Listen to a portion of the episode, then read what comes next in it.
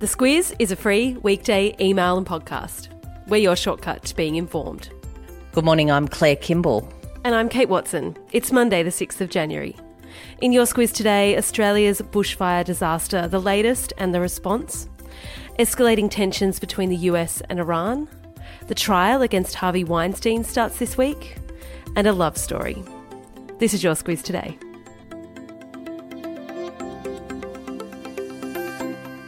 Welcome back to the Squeeze Today podcast in 2020. For many across the country, it's been and continues to be a devastating start to the new year, with Australia's bushfire disaster causing unprecedented damage across particularly New South Wales, Victoria and South Australia.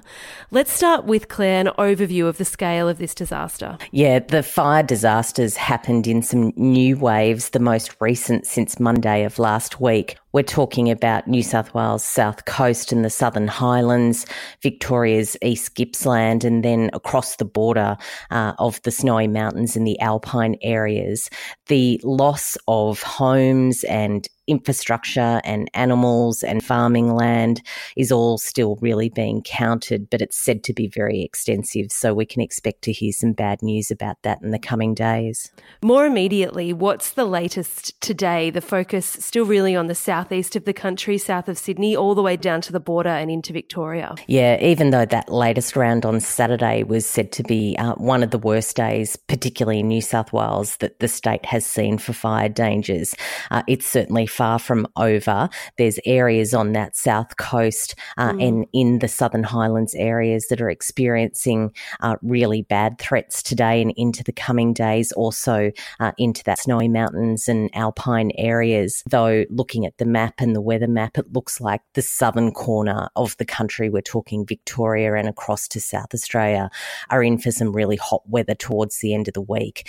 What Scott Morrison and others have said is that this could be going on for months and months, so we're far from through it, that's for sure. You mentioned South Australia. It's still battling 15 fires, including one that's burned through more than a third of Kangaroo Island. There are fires burning also in Queensland, WA and Tassie. As you know, Claire, I was in my hometown of Bermagui on the New South Wales far south coast over the New Year period, and like so many people, experienced it all firsthand.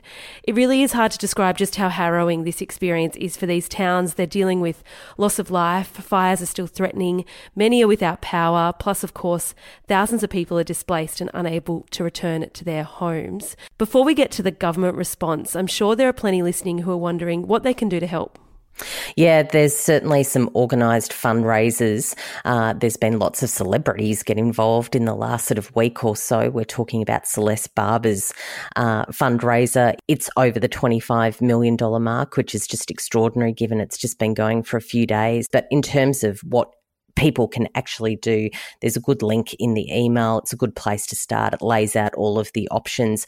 What certainly authorities are saying now is they don't need goods. They'd prefer cash. So that's something to keep in mind. I think Celeste Barber's fundraiser is nearly at $30 million now, a mammoth effort. Amazing. All right, let's have a look at the response now. Of course, political leaders across affected states and territories have been a daily part of updating people on fire activity and the recovery efforts.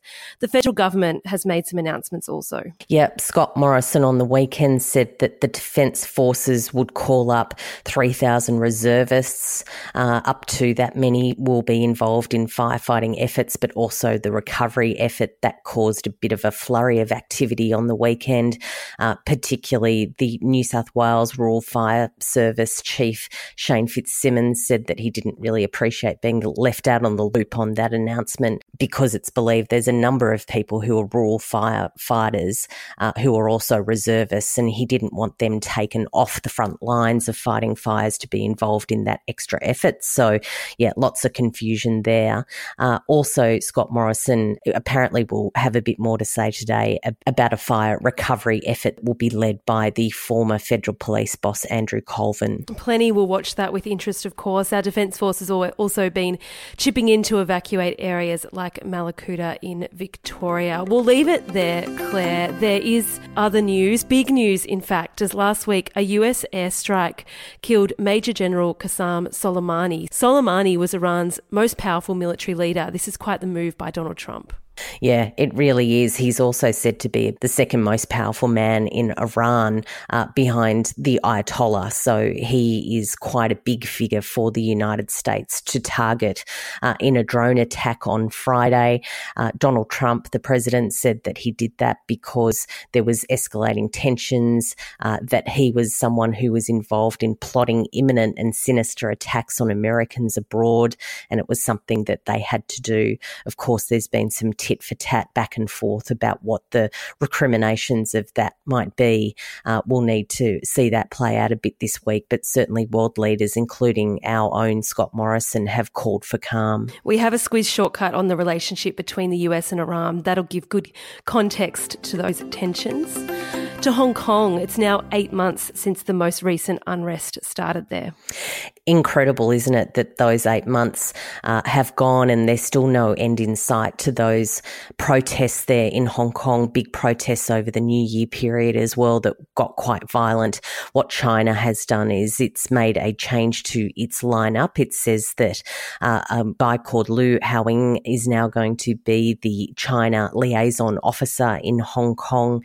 He's said to be a big ally of Xi Jinping, the president of China. He has no experience, though, in Hong Kong issues, and apparently he's about the age where top officials of China retire, so he doesn't really sound like someone who's going to break the bank in making a change there, but we'll see, I guess. What age is that? Into the mid-60s. They're pretty apparently firm about retirement dates, but he's going around again. Gotcha. To the trial against Harvey Weinstein, that starts this week in New York, Claire. Yeah, kicking off Monday, New York time. So this time tomorrow, they'll probably be underway. That trial relates to allegations made by two women from 2006 and from 2013, and it involves rape and assault. He's pleaded already not guilty to those charges, and he denies any criminal allegations across any of those claims that have been levelled at him. It's interesting timing, of course, as the Golden Globes kick off around mid-today our time. So we can expect a red carpet gallery in the Swiss Today email tomorrow. Without a doubt. There we go. More sad news. Actor Tom Long has died, Claire. People will know him from Sea Change and The Dish. He was 51 years old. Yeah, very sad story there. He had been fighting a blood cancer, multiple myeloma, since 2012. He'd been given just a couple of years to live at that point, but he really did do everything, it seems, to fight off that cancer, including travelling to the US to take part in a big trial there last year. His wife, Rebecca Fleming, told media yesterday that the treatment had actually worked and that he died from encephalitis, which is an inflammation of the brain. But yeah, certainly someone whose face you would recognise if you were watching TV in the late 90s and early 2000s. Definitely. We're finishing off with a love story for the ages. I think we all need a bit of love today. Two parrots from a different species who don't normally mate, Kirby and Susie, have, despite all the odds, fallen in love and produced a new breed of parrot. It just made me laugh, this one. Mostly Romeo and Juliet tale. And the story of them tippy-tapping across the tiles to go and find a quiet corner of the place where they lived is kind of haunting. Not in a good way, but apparently they really do have a very strong bond, and it's a fascinating story about how, birds have feelings too. Those parrots are very smart. There's a lot more to their story if you want to have a deep dive on their relationship. There's a link in the Squiz Today email. I think that brings us to our subject line today, am I right? Oh, of course it does. I've gone, Kate, you'll like this for the start of the year, June Carter Cash, yes, of course, perfect. Good country star.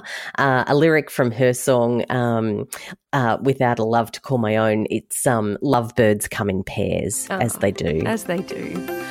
For everything else that has gone down over the past 2 weeks while we've been on the break, we have a link in the Squiz Today where you can squeeze the break, catch up on everything that's happened. I'll also pop that link in your episode notes. That's also up on our website. That's all from us today. It's great to be back, isn't it, Claire? It really is. I'm kind of excited. Yeah, it's going to be a good year, 2020. As I mentioned earlier, there's a link in the Squiz Today email and in your episode notes of where to make a donation to help those many, many communities affected by the bushfires. Here at the Squiz, we are thinking of everyone, plenty of listeners affected. Stay safe. We'll chat to you tomorrow.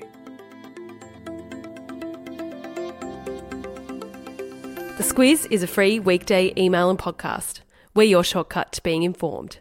Sign up at thesquiz.com.au. We talk a lot about cybercrime and hacking because almost every day there seems to be some breaking news about another big data breach. But NordVPN can help protect you online, kind of like a cyber bodyguard. It protects your personal and sensitive data while you're online to stop it from falling into the wrong hands.